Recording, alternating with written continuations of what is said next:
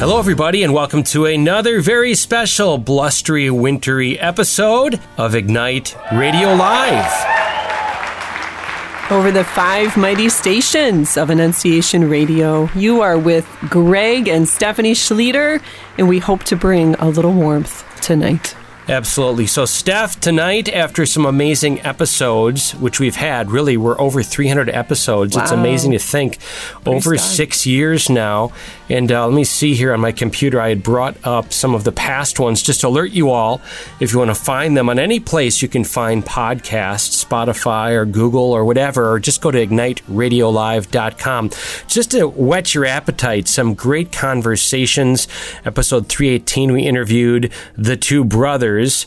Rivera's who uh, listened to the Holy Spirit and literally followed that guidance and uh, went into the epicenter of Muslim countries and evangelized and saw amazing things happen. Trusted in God to get there, trusted in God to lead them. Real deal, people. Told the story. Young 20 somethings uh, alive with Christ who actually responded to it.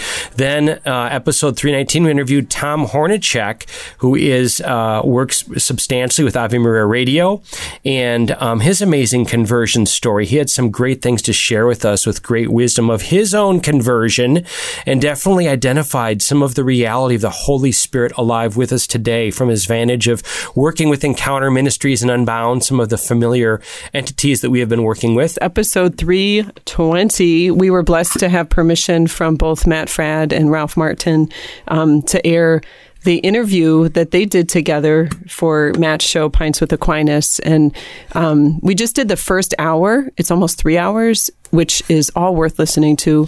Um, but just really the state of affairs and our response to it as a church, and um, some very real stuff, Mm-hmm. but also very real hope amidst it. And just honest conversations are so key and so important. And we need to learn that better um, as Christians, as Catholic Christians in particular, to lead the way. And both Ralph and Matt's um, time together really exemplifies a great uh, way to do that.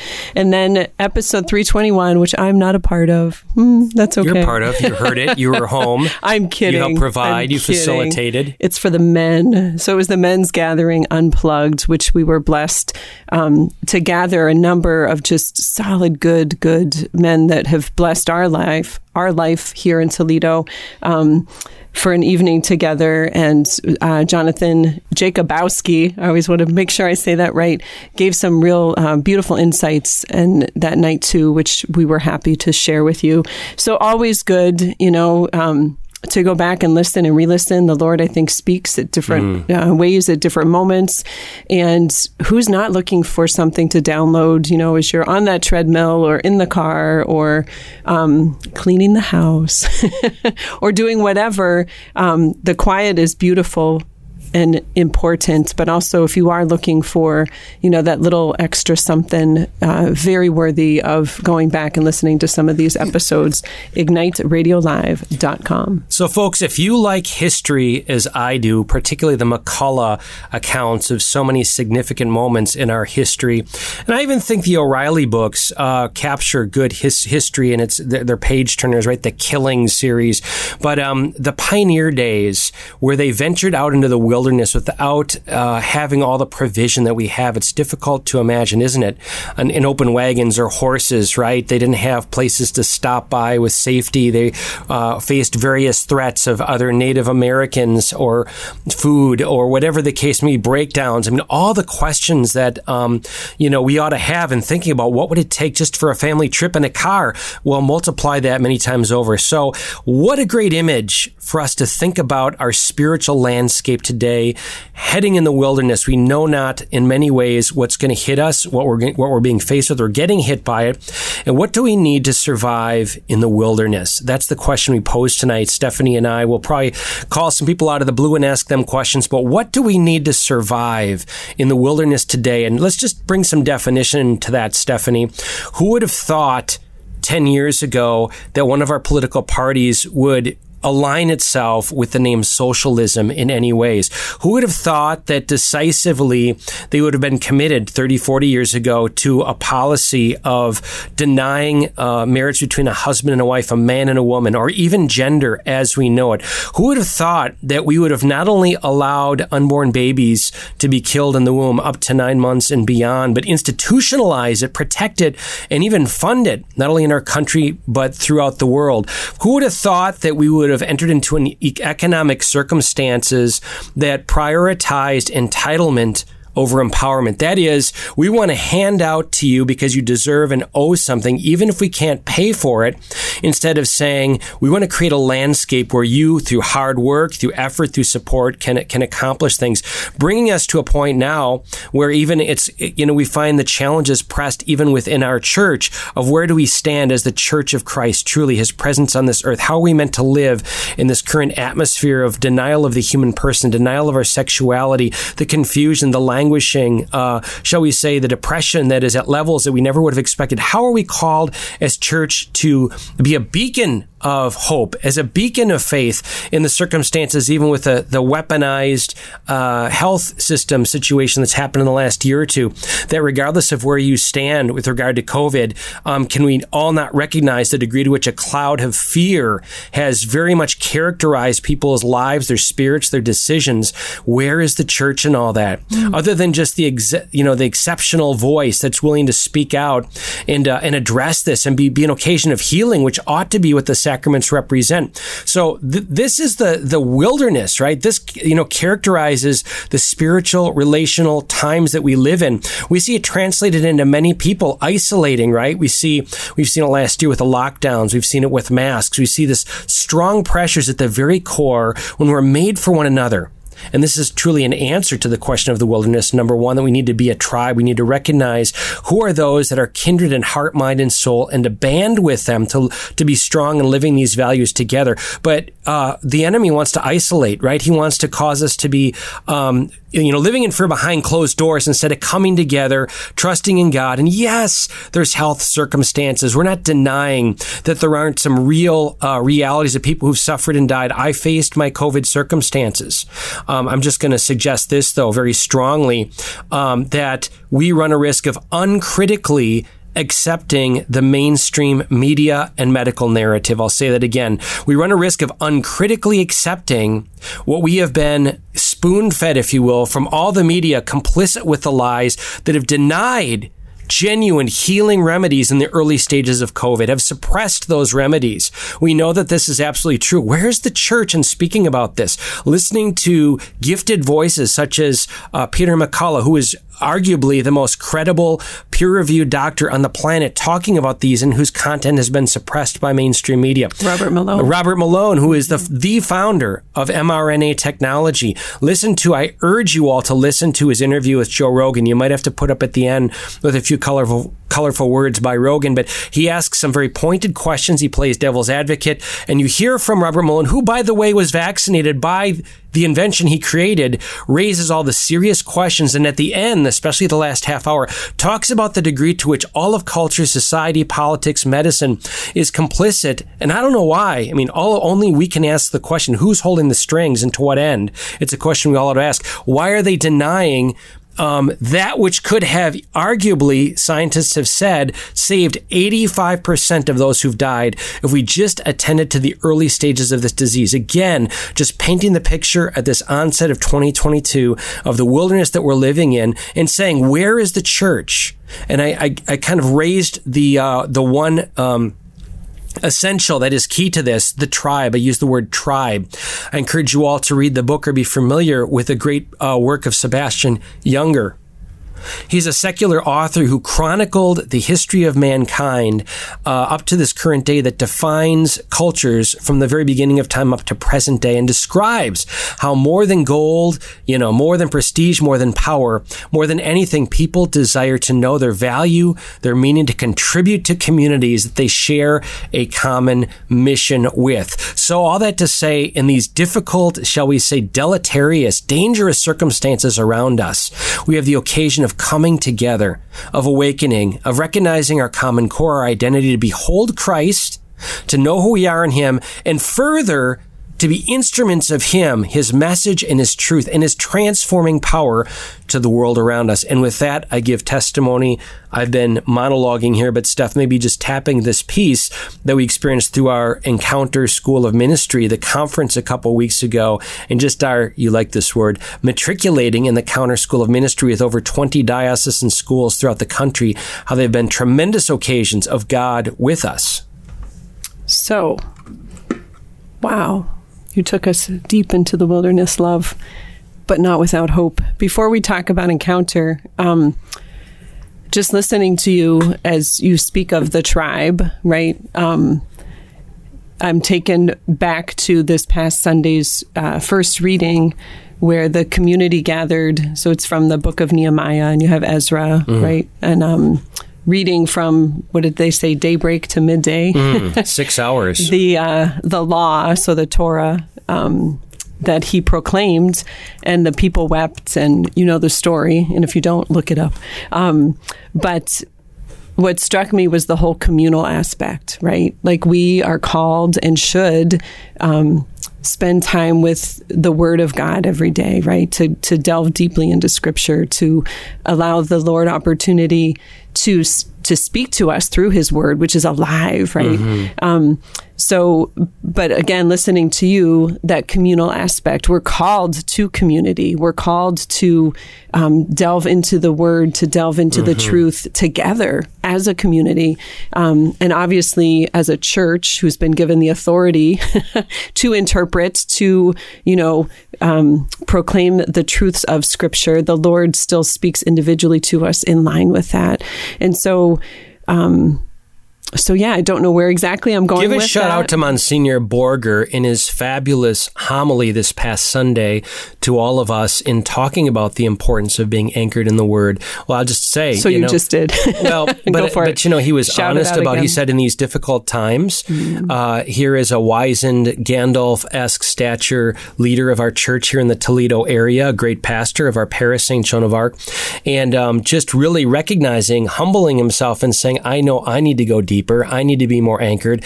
I need to be anchored in the word. And he not only communicated the importance of that, connecting it to the gospel in the readings in our church, the gift of our church, but he gave some valuable resources to those who are listening to do that.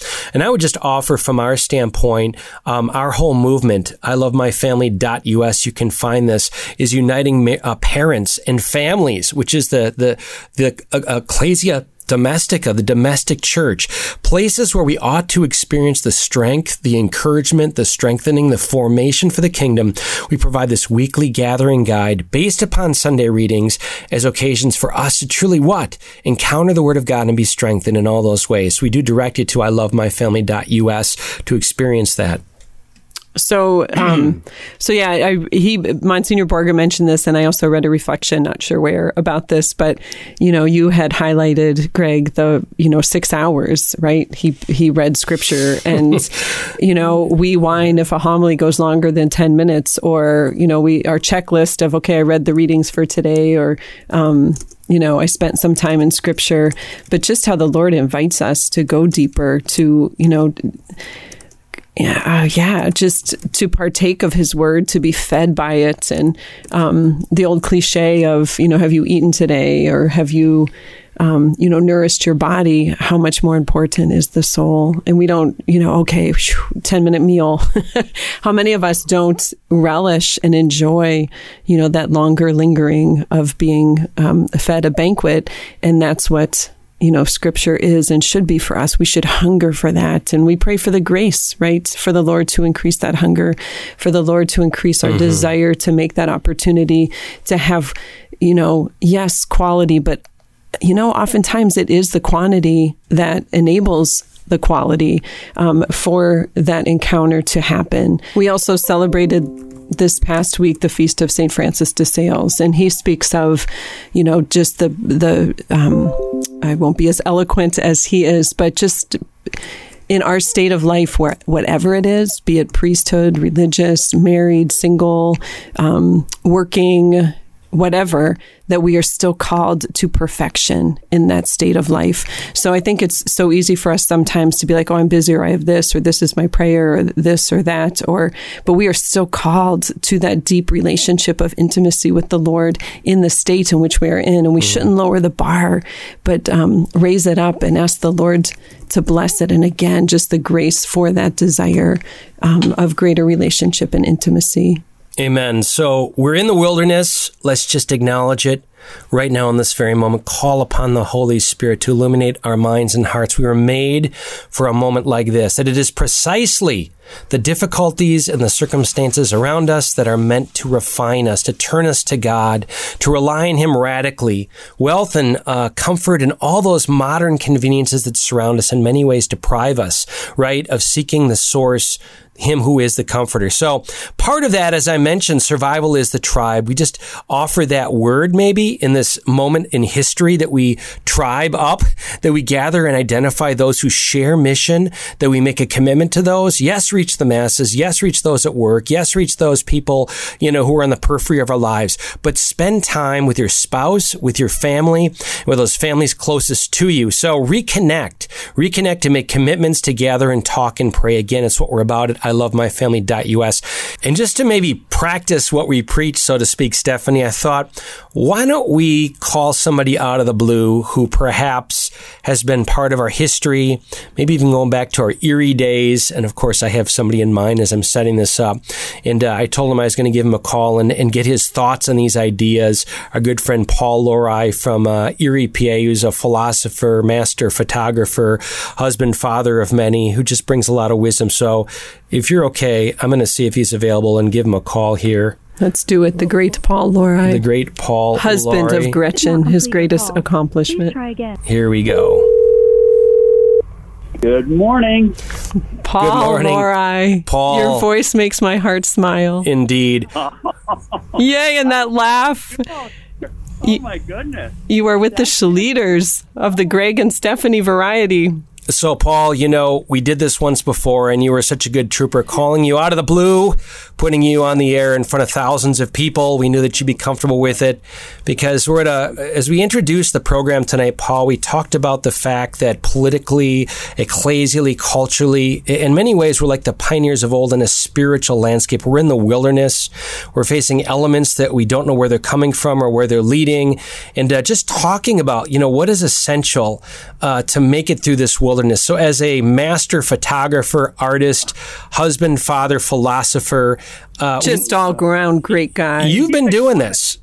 You've been doing this. So I think Tribe, the word tribe, a good book by Sebastian Younger, um, talks about throughout history the importance of, if you will, gathering together with people who share a common mission and the need to be part of that. So I thought you might have some words to say as I just threw a lot at you to edify our conversation today. Surviving in the wilderness. So I went to the march uh, this past Friday, and I've been there like 25 times. Mm. And every year I ask myself, why am I going? And this year was no different. We got on the bus like at 11 o'clock at night, and I cannot sleep on the bus. I'm six foot three. I can't get comfortable in any way. It's just absolute misery. Yes. Mm. To get to um, the shrine at the, of the Immaculate Conception and it's in the teens temperature wise, and the wind's blowing, so the wind chill is just freezing. And I'm thinking, what am I doing here? We walk up to the shrine. The shrine is closed. It oh. doesn't open till 6:30. We arrived at 5:30. Mm. And we there were teenagers on the bus that are half dressed. I'm like, oh my gosh, these kids are going to freeze. So we trundle them back on the bus, and then we come back out, freeze for about 15 minutes. Finally, go in the shrine, and it was it was lovely there. But then we get down to the march, and there's no bathrooms in almost anywhere. Mm. There's no places to eat except a couple things on the street. Um, they uh, the the JP2 shrine for whatever reason is closed. Wow! And um, they uh, you know it's like every there's, there's the COVID this and the vaccination that and every possible obstacle they can throw in front oh. of us, including police everywhere, and we even saw a SWAT team in wow. here and and I, and I, we get there, and, and Gretchen was saying, my wife saying, "Oh my gosh, you know, like, am I going to do this again another year?" I'm like, "Why do I do this?" And we got up and we started to hear in front of the stage, and we started to hear the speakers, mm-hmm. and we saw we heard Katie Shaw talk, Katie Shaw is a 36 year old um, young lady with Down syndrome, Mm-hmm. and I, you know, like tears start coming to your eyes. Like, oh my gosh, this is so beautiful. You are why we're here. And then uh, Father um, Mike Schmitz gets up, and he brought the house down. Heard that. And it was so beautiful. And he really wrapped it into a story of his grandmother who stood up when she had to. And uh, the hospital was about to um, start performing abortions in 1972 or 1973. And she said, I cannot do this. She said, I think you should change your policy or I'm going to have to quit. So they said goodbye. Hmm. And so something that she really loved, she said goodbye to. And Father Mike said, you know, many of you are asking, why are you here? And I was hmm. asking myself the same question. Yep, yep. As he's speaking, I was like, my heart's on fire. Like, I now I know why I'm here. I'm like, I'm supposed to be here. These speakers and this movement is so beautiful. And and are we going to change when we have, you know, uh, 150,000 people walking through D.C.? Are we going to change any of those people looking out from the windows, or the police officers around us, or you know, or, or who's going to be changed? Who's actually paying attention to us? The media, the big media, doesn't care about us. They just want us to go away. But Father Mike said, no, the person that's changed was not the hospital that she stood up to, it was her. And it made her a better person, and it makes all of us a better person. And I realized that at that moment that it's really it's really me, it's really Gretchen and I that have to come back changed, hmm. and we have to inspire the people around us. We have to inspire our tribe, and we have to reach out to them, and we have to just That's say, awesome. gosh, this is such this is such a great story. I, I can't tell you how joyful the crowd was this year. It was like reached a level of hmm. joy that I've never experienced before. Wow. This is beautiful. This is absolutely unstoppable. We cannot lose in the long term. So, anyways, my takeaway was the personal uh, transformation, and we have to it has to come from the inside and and bubble out, and it has to bubble out to our friends and our family. And I just made it my mission to talk about the march with everybody that will listen since I got back because it's so beautiful. So that's my pitch. No, I love That's that. That's awesome, Paul. Thank you. Paul. And of course, we had shared uh, around this time Stephanie's story, which uh, many of our listeners are familiar with, of course. 12 children, mom and dad, uh, 1976, aborted the bus in Erie, PA. Uh, mom carrying baby 13 with her head on her husband's shoulder. This would be Steph's mom and dad. And somewhere around midnight, going through Pittsburgh, uh, God called her home, and uh, those near her on that bus, you know, trying to revive her, felt the kicking in the uh, of, of her little brother in her mom's womb, and the father, Michael Wagner, her dad, having to come home to raise these 12 kids. And the simple message um, with those circumstances didn't make a dime over 25000 a year, 12 kids, one bathroom, if you wanted to call it that. And uh, the question of, um, you know, what God calls us to, He does provide for. So whatever we're facing, whatever obstacles, in the case you're talking about the elements, the wilderness of the weather, the uh, culture, the politics, the police, the absence of all of these things. And I hear you say really in a resounding way, joy. It's never perfect, right? But I think in some sense, is this not, so to speak, the prophetic voice that's been distinctive of Catholicism throughout the ages of a kind of sacrifice resonant with joy? I might even put it this way, without which there is no joy. I mean, there's a message of self sacrificing unity in the heart of Christ, and many are kind of looking for an artificial joy, right? They're looking for an immediate sensory, uh, and they're languishing as a result. I mean, you. As well as anybody know, in fact, we, we've shared the story that it was your little baby Dominic when Steph and I, you know, were just dear friends and d- discerning dating. It was, you know, on the funeral date of your Dominic, uh, God calling your little one home early. And at that literal funeral mass that my wife and I knew, discerned up to that point that we were called to date. And for us, that meant marriage. And of course, now our youngest is named Dominic. So a lot of this beautiful story, you, you speak of story. And um, we, you know, I think we run the risk of being maybe so close to any individual moment and not realizing, stepping back and saying, wow, I see, I see the, the, the brush of a master, of a master painter painting us together in the fabric and the texture of our families and our relationships. And as I hear you speak, um, I, I do think the art of God in all these stories weaving together, and I'm kind of transitioning us to tap something else in you. I know I called you out of the middle of the day, but I think there's a theme here that revival, yes, the tribe, yes, yes, joy, yes, and sacrifice, important themes. But the importance, shall I say, of good art that inspires the importance of things that capture the heart, that uh, draw us into the heart of the Father. And as an artist, not only as a master photographer and painter, budding painter with all of that, but also in your writing, tell us about maybe what you've learned in uh, in your years as an artist and the importance in I don't know communicating our nature in God, discovering our identity through art.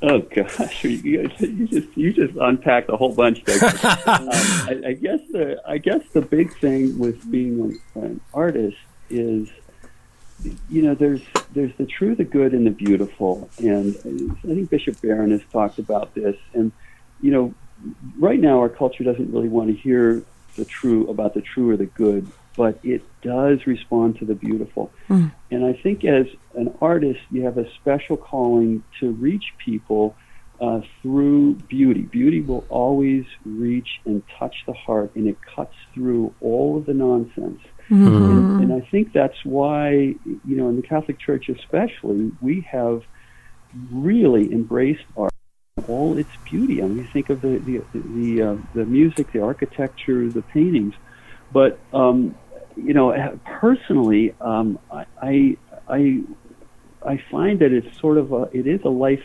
calling, and it's something that is not. Um, I don't know how to put my finger on it, but I know that uh, it is, um, it is inspirational and, and aspirational, and uh, and when done well, it touches touches one mm. in a in a more marvelous way, and it it it becomes something bigger than the artists themselves. Mm. It, it, it, takes on a life of its own. I, can't, I can't explain it. That's beautiful. I completely understand the process, but it's really beautiful, and it, and it, it lives beyond you, and it, it is something that you just go, okay, I it came through me, I created it, but it's it's you know, especially if, when you can step back, you know, one, two, five, or ten years later and look at it and go, oh my gosh, that's that's pretty good. Mm. yeah. Fabulous. Go ahead, Steph. And I have one final question when you're done, and we'll sure. let Paul get on with his day. So, Paul, I won't be as articulate and deep as my yeah. wonderful husband. Oh, please. But um, for our listeners' sake, I, I um, yeah. declare that you have um, always been an inspiration to all of those who know you. Again, not to sound cheesy, but your deep faith um, your example as a husband and a father.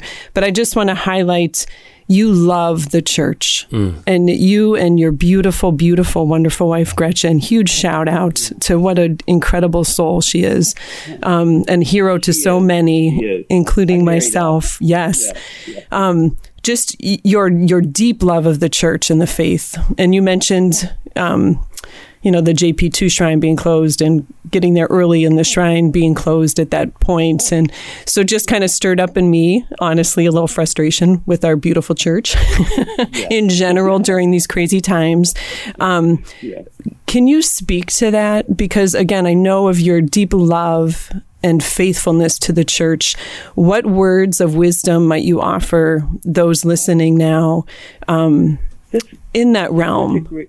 Yeah, that's such a great question. There's so many frustrations. There's so many things going on, and there's so many different things that you go. Somebody from our church said this or did that, and you go, "What? Mm-hmm. Like, how could that be?" And I, I, mean, I was trying to think of an analogy this just this morning, and and I, I don't know that this works, but the, in many ways, the, the the church is the church is sacred. The church is holy. Church is the you know it's, it's the church that, that that Christ created. Mm-hmm. But those members of the church are very, very human, like mm-hmm. all of us.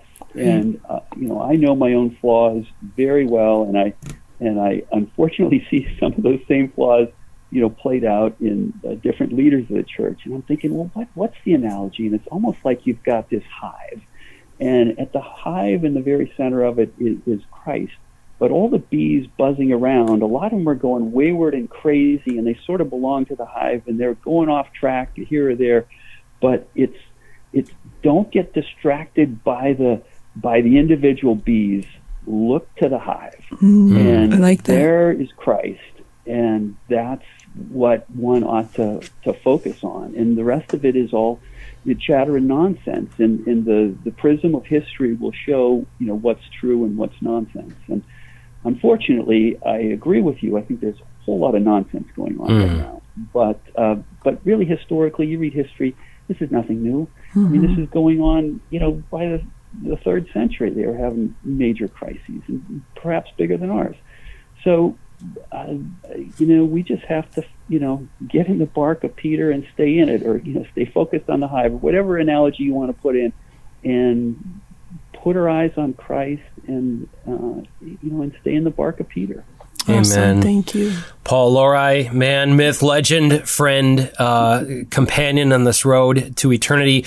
Very blessed to have you, Paul. And just a shout out to all of you who are listening. Keep praying for Paul and his endeavor to write a novel, which we know is going to be award winning. No pressure there. But uh, he's been working on it for many years. We've talked about this in the past, and uh, it's a labor of love. We know that is, is truly masterful, magical, and I think definitely uh, in the spirit of Tolkien and C.S. Lewis and the cosmology and the, the, the, imagination just being edified. So, but just a word on that, and then we'll let you go. How's Jimmy Wiggle, the adventures of Jimmy Wiggle, coming along? Well, adventures Jimmy Jimmy Wiggle's coming along well. I work on him every day. Um, what's the uh, what I realized is that his uh, his great um, antagonist, uh, Professor Wolfman, is is far more far more clever, far more uh, actually insidious than I ever uh, expected him to be, and far mm. more um, uh, of the world and, and, and profoundly uh, successful in the world, and, um, and, and far more brilliant than I, I ever knew when I started this whole endeavor. So, mm. um, and, uh, and Jimmy is the uh, is, is in many ways the, the perfect foil. Is so, was the professor's fake name pseudonym Fauci? No, I'm kidding. Never mind. Ouch! Ouchie! Fauci. It's funny. It's like how could this? Uh, it really is. Yeah. Like, ooh, you know, you feel like no, this is all fiction, and then you uh, you just go, you can't make this stuff up. I mean, right? Where did that guy come from? Right.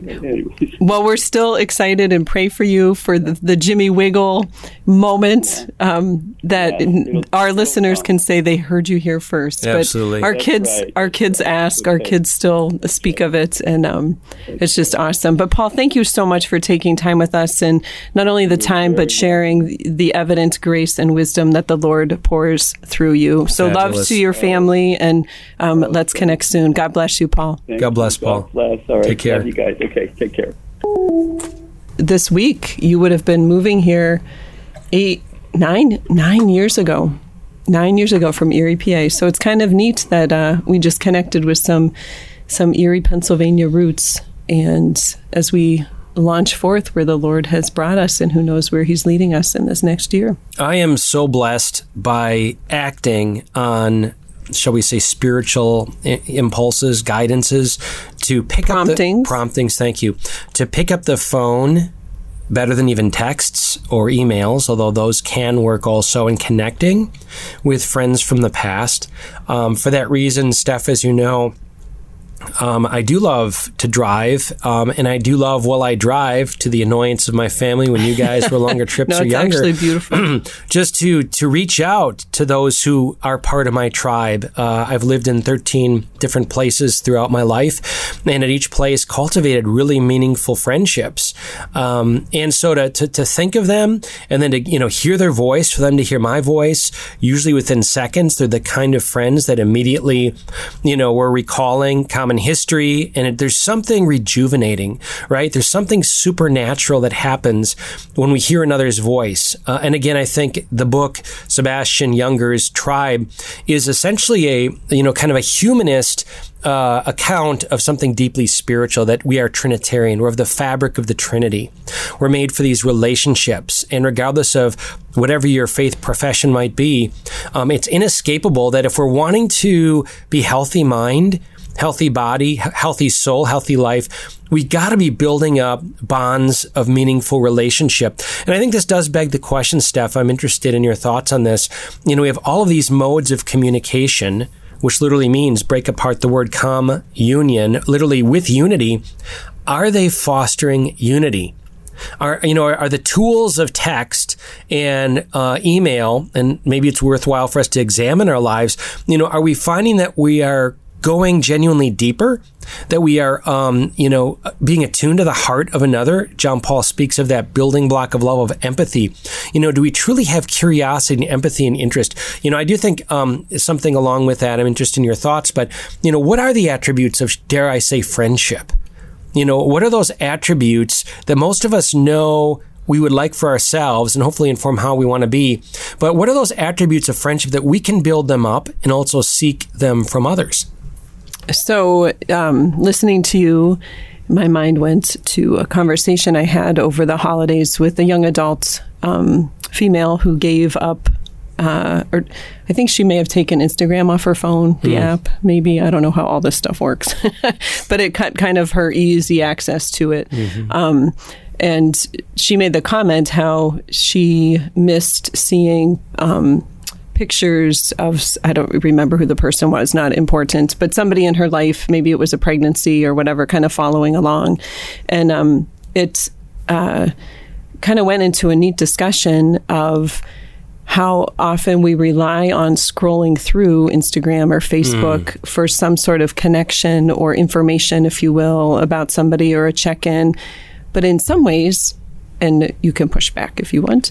It's I think it's kind of a selfish thing because it's fulfilling something for us, right? Mm. Like, oh, I want to see a picture of her at this stage in pregnancy or oh, I wonder how he's doing with this or I wonder if, you know, again fill in the blank with whatever would be relevant mm-hmm. in your in your life. And very very very limited times do we actually reach out whether it's you know even liking or responding or you know it's quick to like something i guess or whatever you do on instagram. Um, not very personal but yes. Do you know what i mean? But instead of gosh, what happened to the days of picking up the phone and being like, how are you feeling? Or mm. what's going on with this? And obviously, there's a, a, great blessing in quick little touch points, right? Through a text or through a, a, messenger thing or whatever. And those can be used for great good. I'm not, you know, throwing out the baby with the bathwater, water, as they say. But how often have we replaced, as, as you're talking about communication, you know, an instant gratification really of some sort of knowledge. And it's like okay like we settle into that like okay i know how she's doing or okay you know when there's no interpersonal um, real connection mm. with that, you know, to hear somebody's voice. And to be honest, I catch myself in that sometimes too, even as recent as, you know, just yesterday, wanting to know how somebody was feeling, um, who I knew was struggling with some stuff. And um, it could have been fine just being like, how are you feeling this morning? Mm-hmm. Or are you in a better mm-hmm. place? Or whatever. And, and I thought, no, like I need to carve out those moments, however long they may or may not be, and have that you know personal connection how are you feeling or how did your night go and and to not just you know get the thumbs up or the love or fine or whatever that i might see on my phone um, but to really enter into that relational conversation and i was blessed by mm. it also so i feel mm. like we have um, you know, just dismissed. And I think the enemy has gotten in there in many ways, using that to disconnect, to make us content, to just have some sort of head knowledge, you know, our checklist world that we're in. Hmm. Um, so I'm kind of rambly, but. No, I, I'm with you. In fact, I, I think what you're speaking of and where we're at right now in history in the wilderness, I want to keep stating that as an image. We're in the wilderness and we're asking, what do we need to survive? Not only survive, but thrive. Not only thrive, but take over the wilderness, right? Christ didn't just come to establish spots of the kingdom. He came to establish his kingdom everywhere. But anyways, what you're speaking about, this relational disconnect and the yearning for real intimacy, I think flows out of Christmas, right? Mm. Christ's Mass. It ought to flow out of this encounter of the Word made flesh for us to encounter tangibly. And I'm even going to say for iconic movies, through iconic movies such as It's a Wonderful Life, does that not, you know, put in front of us um, a powerful image of what would life be like without us? Or might we even ask, how different would my life be if my spouse didn't exist, if I hadn't met him or her, if this child didn't exist or this child died? What, you know, what, how would the world be deprived? Paul spoke of the March for Life. You know, we're there, you know, uh, certainly uh, seeking to give a, a, vibrant witness to life, to the world around us where, where it, life is so fragile and under threat, um, to celebrate the life that is alive. But, you know, wouldn't it be more powerful if somebody that we deeply love suddenly, you know, had an illness? Uh, and died. Anyways, um, to its wonderful life. Um, similar experience for me in October. We talked a little bit about my experience. One day we'll have a fuller episode on uh, getting COVID and the journey um, from trying to figure it out well, doctors didn't even know what was going on. Literally in the hospital, four different doctors had four different plans. And behind closed doors, very knowledgeable medical practitioners were saying, listen, you know, behind these doors, here's what you need to do. I've seen this over the past years. We even heard them say, I'm very frustrated with the mainstream medical because they're prescribing things that are, we have seen directly are causing death. Don't do that. I encourage you to do this, this, this, and this, along with doctors that we knew, even connected to Dr. McCullough and others Dr. Steve Keeby, shout out, Dr. Anna Anders, shout out, loving, godly doctors who are attuned to the truth and want to, you know, help us, journeyed with me through the hospital and very difficult moments in my life. Anyways, to, to the It's a Wonderful Life moment, through all of that, it just really reinforced for me the question of, you know, am I truly grateful? You know, you mentioned, Steph, that it's our ninth year of being here. Am I grateful for the abundance of blessings while we've been here these nine years, really knowing nobody when we came here? You know, we knew some priests that my mom had known from the Josephinum in Columbus, maybe two priests. Other than that, literally, we knew nobody. And so in that process, I was beginning to pray for and thanksgiving and blessing upon those closest to us. Again, I raise the word the herd. Who are, who are the, the people tribe. that God has called us to be the herd tribe? Thank you. The tribe, better than herd. Yeah. Strike that. um, so the tribe, just really praying for those men and women, those families that have been closest to us. And I really felt moved to do kind of an equivalent of Babette's Feast. If you have not seen the movie, see it. It is really about a woman who puts everything into honoring those closest to her through a meal. So I did have a prime rib and uh, beverages night for brothers in Christ, and I prayed and invited them to this evening at our home. Uh, and we did invite a speaker, Jonathan Jakubowski, at the end to set the stage as a basis of conversation. Again, that's our episode 321. I never thought it would be a radio episode, but I did record him and just the meaningful conversation that followed. But you know, I made a list of, and this is just unbelievable to me me, and I'm not just bragging, it's, it's kind of a testimony of gratitude that there are 80 men on that list of invitees who I did not know nine years ago. 80 men, all of whom have made a substantial impact on my life. And hopefully I have impacted also. And of those 80 men, through various circumstances, not all could make it or whatever, but 30 ish were able to make it. And, um, the, the fellowship uh, at that evening was, was not organizationally. I wasn't asking them for donations, even though you can make donations to us at ilovemyfamily.us partnership. Anyways, it wasn't about asking donations or to be even engaged in mission. The simple thing was a context of missioned friendship. A warm fireplace was uh, was going, and uh, beverages were there. Great prayer, evening prayer, uh, good fellowship. We had tables set up, and it was just a delightful time. And I'll, I'll say I felt like it was. Um, a little bit of the incarnation, a little bit of Christ among us, a little bit of Pentecost, the Holy Spirit in a very natural, convivial way. And it really, I, I, think, reinforced in me this message to all of you who are listening. In the wilderness, what do we need to survive? What do we need to claim this territory?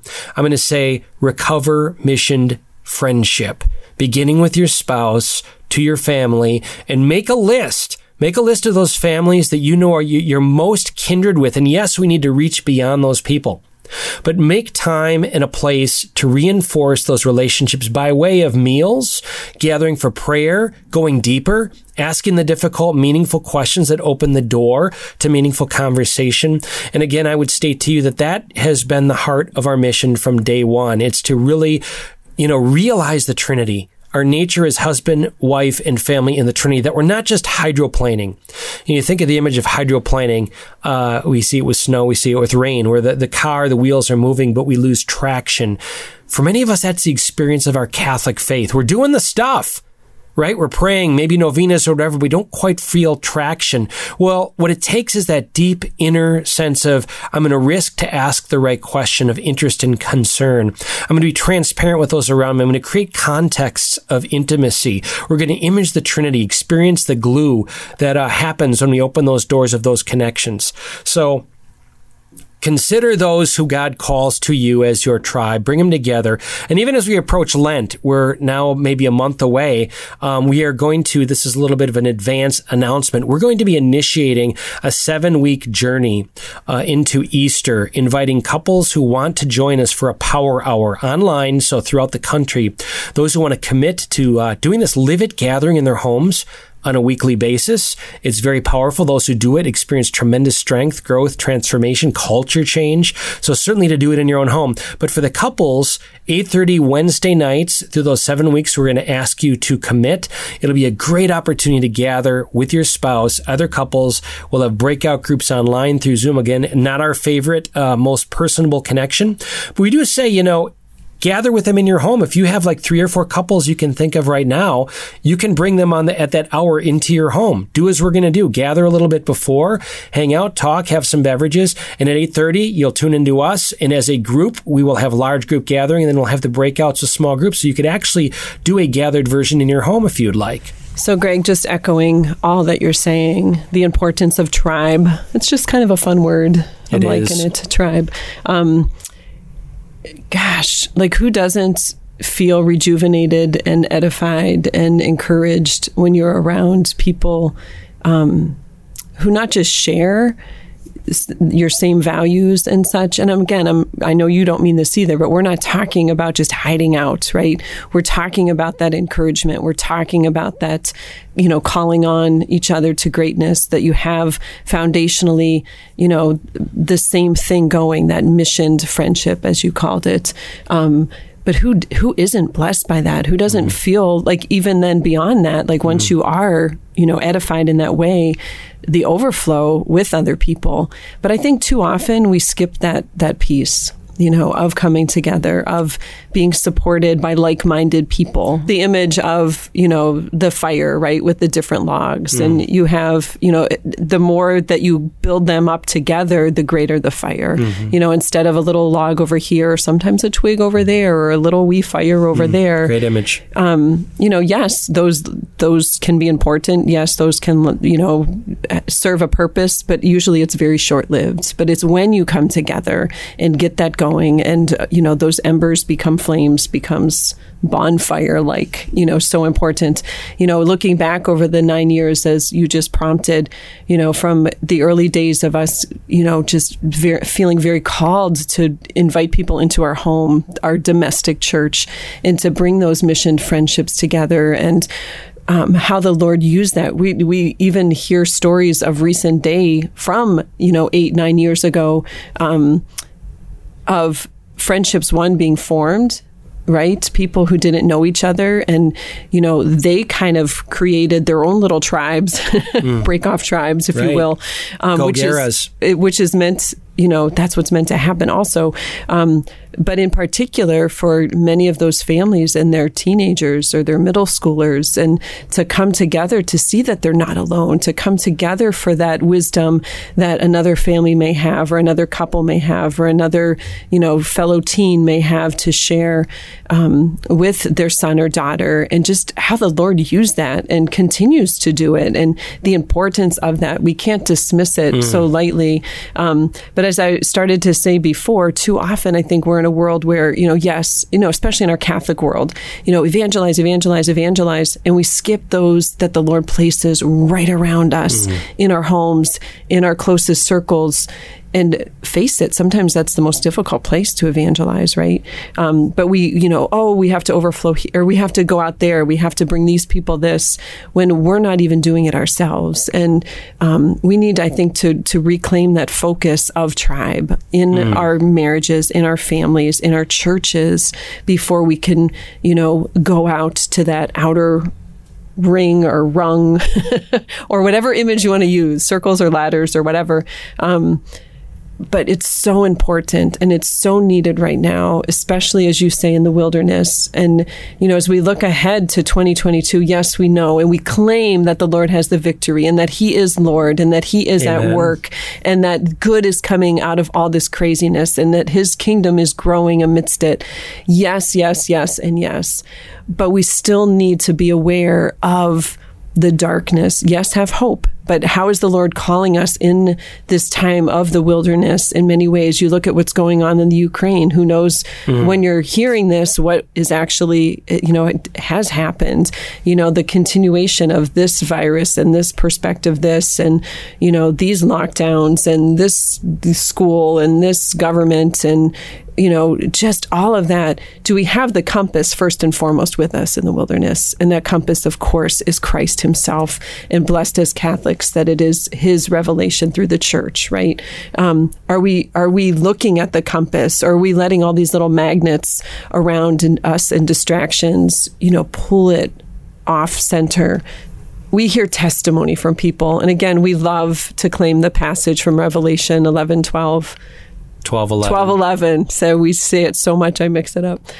Revelation 12 11, that they defeated the enemy by the blood of the Lamb, our Holy Mass, and the word of their testimony.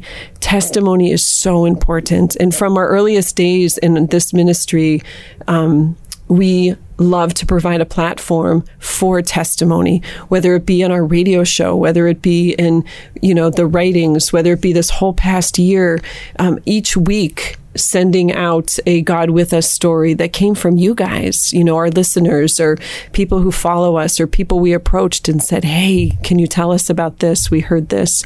And just the willingness um, for people to defeat the enemy by the word of their testimony. Testimony changes lives. We just heard Paul mm. Lori speaking of the testimony of Father Mike Schmitz, who spoke of the testimony of his grandmother, mm. who, mm. like, it changes people, it hmm. changes things. We've seen that in our own home. We've seen that through this ministry over and over again. We've seen it through the, the priests we've been so blessed by and with. And so we encourage you, wherever you're at, whatever you're doing, not to be afraid to share your testimony. Again, going back to Paul Lori, our, our caller from a, a, little while ago, he said he knew that the Lord wanted him to speak to whomever he encountered about the March for Life mm. and to give testimony to that. The Lord uses our words. So he is the word, and he calls us to be united in that word with our words, with our proclaiming the goodness that he has done in our life, the presence that he is in our life, even among the hard times, even when we don't understand it, we are still called to give testimony. That's how the apostles mm. went from 12 onward, right? That they proclaimed it and they went into the homes, right? The early church were domestic churches. They celebrated in the homes. It was those early disciples who evangelized their families and then went out from there. They came to know that testimony um, through others in that way. Many beautiful stories were shared there from New York Times bestsellers down to our neighbor, all opening us up to the awareness that God is with us. So read those, be inspired by those yourself, share them with others. A simple way you can evangelize and help us is click on that share button. Again, I love my family.us, which of course is also the place where you can easily download the Live It Gathering Guide. But send us you know, alive at massimpact.us, alive at massimpact.us. Around 750 words or less. We've gone longer, we've gone shorter, but just around that as a frame of reference. Just speak it into a microphone and send me the audio and we'll transcribe it. Tell that moving story of something that's happened recently in your life that powerfully punctuated how God is alive. So I'm going to throw out a challenge along with that, love. The May Stephanie I? challenge, please do. So, and I'm speaking to myself also and to you perhaps, although you're so good at this. But how difficult if I said to you right now, say we did call you up out of the blue, or if I saw you on the street and I said, Tell me how is God working in your life? Mm. Or tell me, give me a, a glory story. You know, some moments with the Lord or some some evidence of his grace at work in your life. How many of us would stumble you know, or um, not have much to say, right? So the challenge is two parts. One is to really step back and take some time of solitude with the Lord and to really ponder with Him how He is at work in your life. You know, whether or not you send us anything. This mm. is the spiritual challenge, maybe even going into Lent. How difficult is it, is it for so many of us if we say, you know, what are you thankful for? Give me something, you know, other than saying family, friends, work, food, which those are all awesome and mm-hmm. important. And we should always be grateful for them and never take them for granted. But like if we are called to go a little bit deeper, you know, how often it's difficult for us to go there because we have not, um, disciplined our minds, our hearts, our mm-hmm. souls to really encounter the Lord in just the everyday ordinary. And then, two, if you're, um, I think another answer that we so often get beyond the stumbling of, um, um, I don't know how he is, or I don't have a glory story, mm-hmm. or he's just good, or I'm just whatever um, that we oh we don't have time to do that so and again i'm talking to myself here what if we turned off the radio to walk away from Instagram or Facebook to turn off Glenn Beck. In those moments where we're we get so sucked in to everything going on around us that we lose sight of what the Lord is doing in and through us and just to take that time. So those are the two challenges. And then if you're so moved and I pray that you are moved, go to ilovemyfamily.us and share with us what the Lord said to you or what reflection you had or you know that moment of grace that the Lord enlightens your heart with um, to share. It makes a difference difference. It makes a difference. We're called to build that kingdom, and we do that through the word of our testimony. Beautiful, honey. Let me land this vigorous Greg and Stephanie rant, hour of rant, meaningful conversation and reflection. On, we are ranting on uh, on on this state right now of the kingdom on earth, talking about the wilderness that we experience, talking about what we need to survive, re- restating that we need to discover our tribe uh, and make a pointed effort to to realize God has given them to us and to, to unite all the more fully with them, beginning with our spouse in our marriage and family. And with all of that, I just ask this question as we land tonight, as you look to Lent a month away, what commitment might you make this Lent that a year from now you will say, substantially contributed to your family's spirituality. I'll state it again.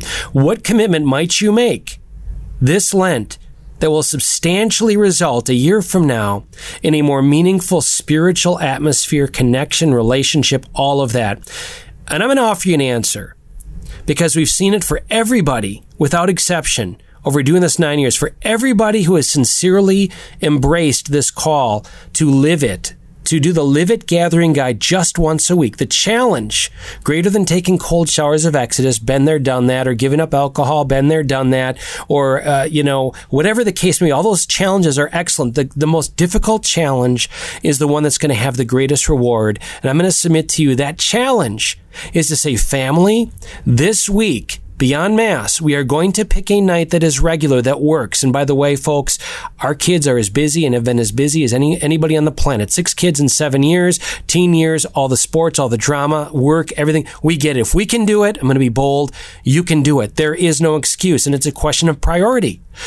What night this week can you find 45 minutes to gather as a family and not play games? You need to learn to shift the atmosphere and say, say it's 7:30 or 8:30 or 8 or if you have little ones and maybe it's uh, early Saturday morning, whenever that is.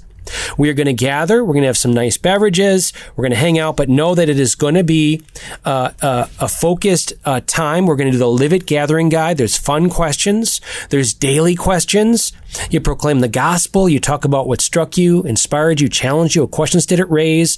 You learn to listen to one another. You tell them the rules of the road that they have to listen. Everybody gets their turn. That people are going to learn to, to, to sit and be attentive with all the gadgets set aside.